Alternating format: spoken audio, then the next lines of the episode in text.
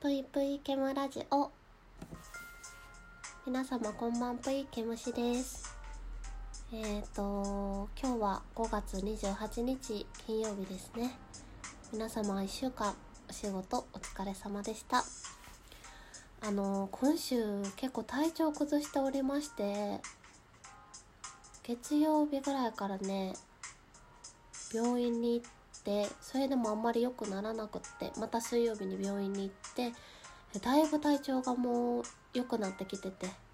ただまだ鼻声が続いてる状態なんですけど皆様、えー、体調はどうでしょうか？なかなかこの時期っていうのもあって体調ね崩しにくいと思うんですけど本当にあのー、なんか油断してたなって感じがあります。本当に手洗いとかねしっかりしてるんですけどそれでもやっぱり私の仕事柄うーん風邪とかをもらいやすかったりするのでそういうところでちょっと油断してたな免疫力、えー、低くなってたなっていうところを反省してます。うん。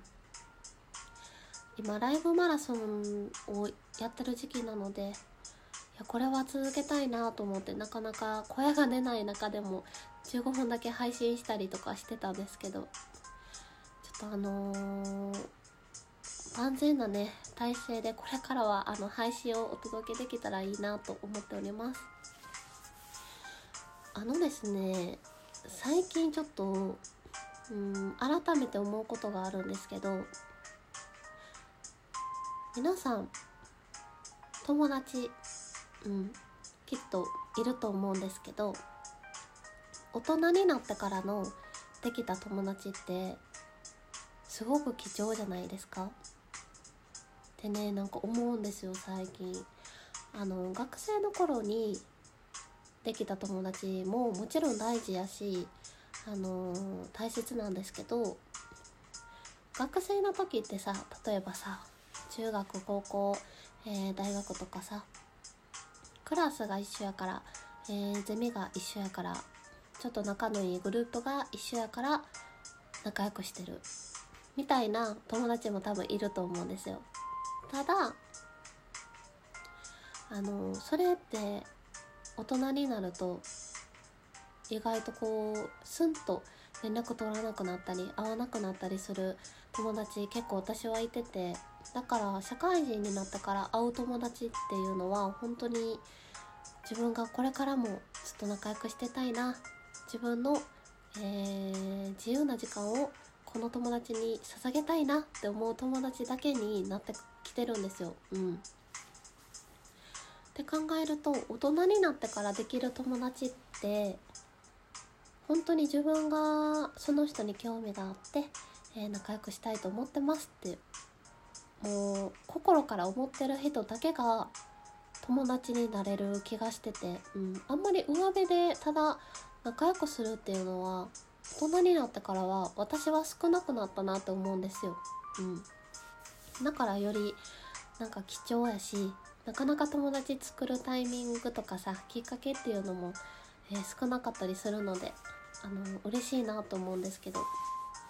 ちょっとあの慣れ慣れしい言い方とかにはなるかもしれないんですけどこのラジオトークを始めて早3ヶ月ぐらいかな経ったんですけどこのラジオトークで、えー、よく来てくださるリスナーさんたちとか本当によくあの私と関わってくださる、えー、ラジオトークの皆さんは私はうーん慣れ慣れしい言い方をすると大事な友達だと思ってて、うん、まあね本当にあの年齢が上の方が結構多いのでいや友達っていう言い方はちょっと失礼かもしれないんですけどそれぐらいうん大好き。それぐらい 友達って思いたいぐらい大好き。そして近しい存在って勝手に思ってるんですよ私の中で。うん。だからせっかくこのアプリ一つの中でも、えー、交流が深まったりこう関わりが多い方たちとこのラジオトーク中だけで終わらせたくないっていうのを最近ずっと思っててまあ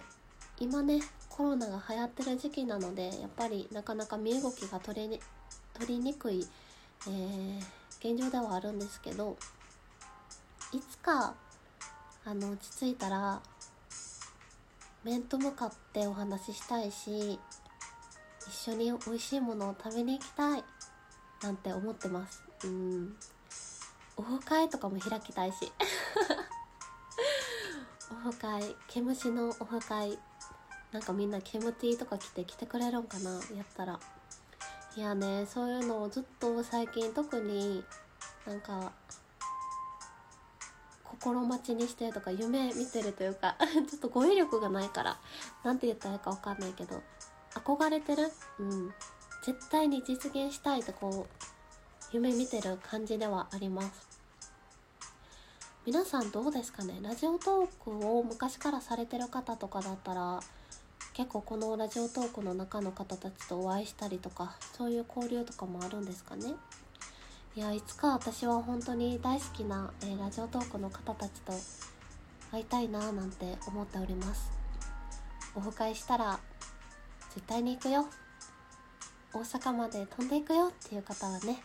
えー、お便りなので あの私に教えてくださればもうすぐさまあの決まり次第連絡いたします。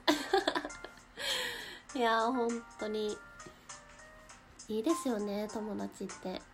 友達って言い方はちょっと失礼に当たるかもしれないんですけど最近。